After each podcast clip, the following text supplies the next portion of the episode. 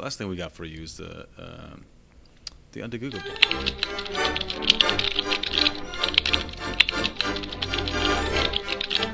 Oh, are we doing un- under Googleables? That was the plan. Super excited. Um, You told us we had to, so He said it was. He said we. He said we signed up for it.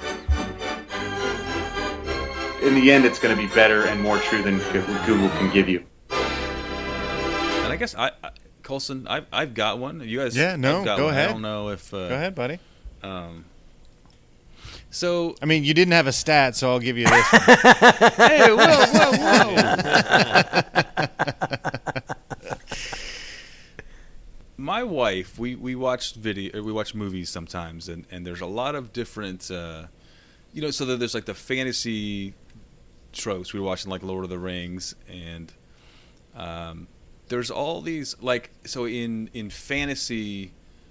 Uh, literature and movies there's this there's a uh, all these different races of creatures um, that are sort of accepted as like fantasy you've got your orcs your goblins and wizards and elves and trolls and ogres and gnomes and stuff like um, i guess like i was sort of looking to see two things. One is like is there like a universal definition of like what because it's not like it didn't come from one place that as far as i can tell. It's like a shared fan it's a shared fictional uh It's a shared Jungian fever dream.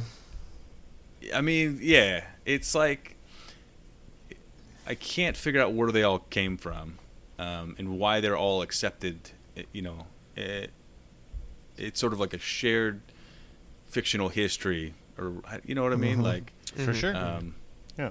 um, and then is there like a is there like a universal like, acceptance of what each one is, and like is what makes an orc an orc specifically, and, and is that sort of like consistent across all of these different types of media? Hmm. Like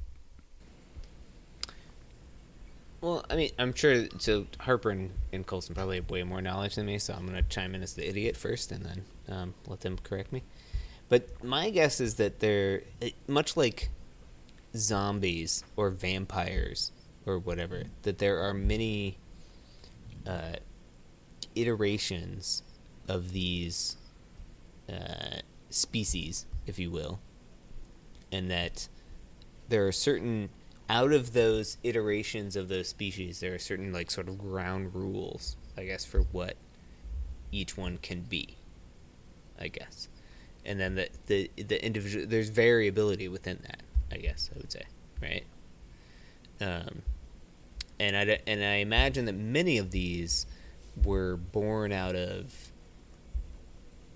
you know oral tradition and legend of you know who knows probably a lot of it from the norse and the um, you know northern european sort of uh, societies i guess i don't know that's my guess i have no idea what do you, gu- you guys you guys are more into this than i am so I would have thought Joey would have been on this one. Not real. Well, I mean, I know what they are, but I just don't understand. Like, I, I guess I just didn't understand how, like, if you were to say I'm going to write a fantasy novel, like now, you know, like people would know what that means, and, and it's like a there's like a sh- particularly like the races or, or, or you know the, the creature types. Like everyone would know what those were, and it's like a sort of accepted thing. Well, I, you know, I think I think Jason's right on some level. I think a lot of, the, I mean, a lot of this stuff is is oral history. It's it's um, you know Norse stuff. It's pagan stuff. But I think that uh, the standardization comes from the popularization of a couple things. I think Lord of the Rings is a big one of those. Uh, that uh, you know, Tolkien was um, not only wrote those books, but also wrote a ton of appendices and um, you know other tomes that that sort of talked about who these species were and what they were about. I think that gave a lot of groundwork for people, and this is you know Um, but I think beyond that, you're talking about sort of a, a Dungeons and Dragons type thing. Like there's so many people that spend so much time writing literature on these types of characters that somewhere in all of that sort of modern context, you get stuff where it's just sort of secondhand, where people know what an orc is or an elf is. Um, I'm, I, th- I think those things are really old, but I think that the sort of standardization of them, the way we think about them now, have probably happened, uh, you know, in in the last century. Yeah, that feels pretty truthy, right? Mm-hmm. I would say the vast majority of fantasy art or whatever that genre is like within the last you know since the 1950s probably really right like, Right. So so Tolkien was older than that, though, right? We're, what's he? sure Yeah, Yeah. thirties. yeah yeah yeah for sure so which is why i think he had such a big influence on the entire Yeah. genre right so this is me completely speaking out of my butt but that's what i would guess right because you don't really start getting science fiction you know when does science fiction you know like ray bradbury is writing what Yeah. like in the 50s Asimov 40s? Is a little bit Yeah, earlier, Asimov maybe. those guys yeah Yeah, the War of the Worlds. There was there was stuff. Yeah, there was stuff earlier than that, but I mean, it was f- fewer and far between. I think. Well, uh, Jules Verne. You know, I mean, we talk about like Yeah. yeah, Journey to the Center of the Earth and all that stuff. That's the 1800s. sure, but there were Yeah. no trolls. That's that is true. yeah it's That's a true. different yeah yeah i guess i was talking about like the fantasy worlds where you're yeah invoking his characters in a Yeah. specific way Yeah, like see with the unicorns and and wizards and right yeah. Yeah, yeah, and I suspect you know nature religions probably had some form or other of a lot of that sort of stuff. It's not really integrated into yeah. the Bible at all, which is interesting. No, but a lot of this stuff like comes out of fringy, I would guess, Yeah, sectors of of culture. You know, like so. I bet like Wiccan stuff like sort of helped carry some of this stuff through from, you know, medieval times or whatever. or maybe even like the Greeks and stuff. Like they had weird Mm. minotaurs and stuff like that. For oh, for sure. Yeah, no, I, I yeah, I just think this stuff is. I, but I, I think uh, as long as people tell stories, you know, which has been since people could talk, right? Um, you create characters and and uh, mysterious things, and like I mean, you know, you try to describe the world around you. You know, we we, we talked about uh, one of our under other under Googleables was about um, when you uh, lose a tooth, and like every society was like had a version of the tooth fairy, but sometimes it was a mouse, and sometimes it was a a, a troll, and sometimes it was a gnome or whatever. Like you know, because this is a universal thing, and each society has ways to to talk about those things.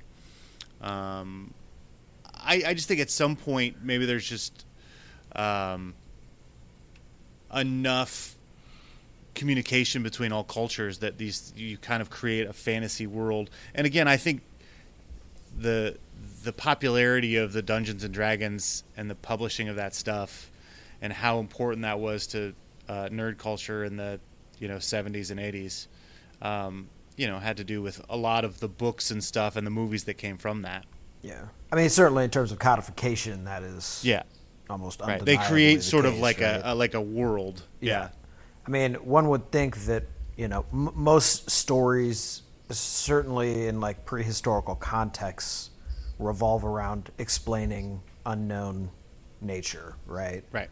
And so, by you know, creating you know human adjacent species or races or something, you're helping to explain the the world around you that you otherwise cannot. for sure. Elves are cool, man. They're doing stuff in the forest that you don't know about. They're all they're all foresty. right. Yeah. Uh, What's up- is that what's is up- that is that up? is that something we can even Google, Joe? I yeah, I don't know what to Oh, type boy. into my search bar here. Um, I don't know, but also Where do elves come from? related, um, feel like What's we did a- that. Those are previous onto Google. Elves. What's a um, what's a hobgoblin? Do you know what that is? That was a bar that I frequented when I did a summer abroad in London. Okay. Um, I assume it's similar. I, I, I assume that it's similar to a goblin, but it's hobbier. Plays more checkers. Has hairier feet. I don't know. Uh, Smokes more pipe weed.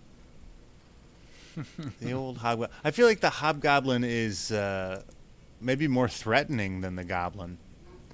See, I thought hobgoblins were smaller. Hmm, less threatening. Isn't the hobgoblin a, a, uh Spider-Man bad guy? The he is, yeah, and the goblin, yeah, the green, green goblin and the hobgoblin, both of them. Are we sure that a hobgoblin is not just a Spider-Man bad guy? Uh, I don't believe so. We've got an ungoogleable within an ungoogleable. No, that's that's uh, normal. If there, if we don't get, uh, yeah, if we don't do at least two in in, in one, I'm, I'm a little disappointed. Um, so I'm finding that a hobgoblin is a spirit creature of the hearth, typically typically appearing in folklore.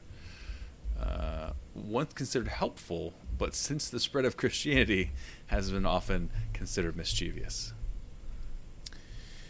So, It looks like a Oh. a lot of this stuff is certainly Norse. Elves, fairies, leprechauns. Elves specifically seem to have sprung from early Norse mythology. Yeah, I can find lots of like descriptions of these, you know, whatever like archetypes of Right. fantasy, but I ca- I'm not finding an origin. It's like they've just always been in the ether, kind of thing. yeah, that, and that that I mean that may just be the answer.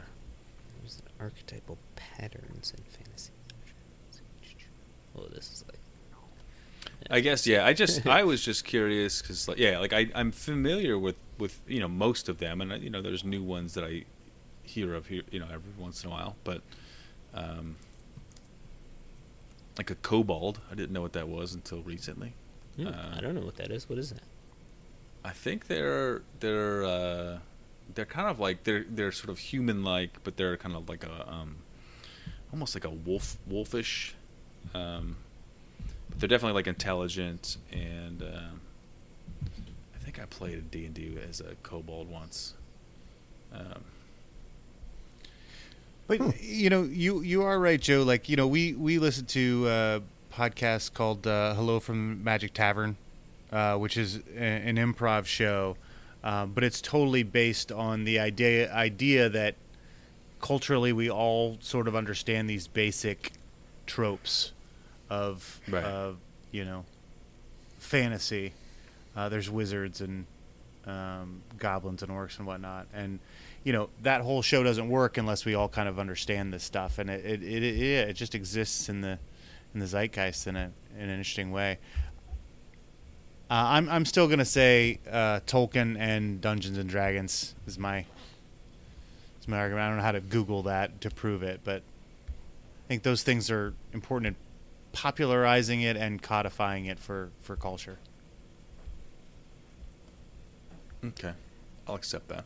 Merriam-Webster suggests that uh, Puck from a Midsummer, a Midsummer Night's Dream is a hobgoblin. Really? Wow. I totally see Puck in a different way now. He's just a mischievous little dude.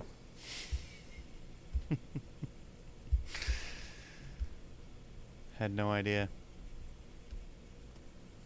Oh, I am seeing on this as well that um, hobgoblin is sometimes used to mean a superficial object that is a source of often imagined fear or trouble. Which I think I've I've sort of heard that hmm usage before. Yeah, Sure. the more metaphorical hobgoblin, Yeah, right. like the hobgoblin that's in my computer every Monday morning. Exactly. yep. You know, every every morning uh, when the computer doesn't work, it it, it breaks my pucking heart. Uh, it doesn't didn't quite work. Oh, Oh God. yeah, yeah. Hey, you gotta Wrap it up, Joe. Made it to the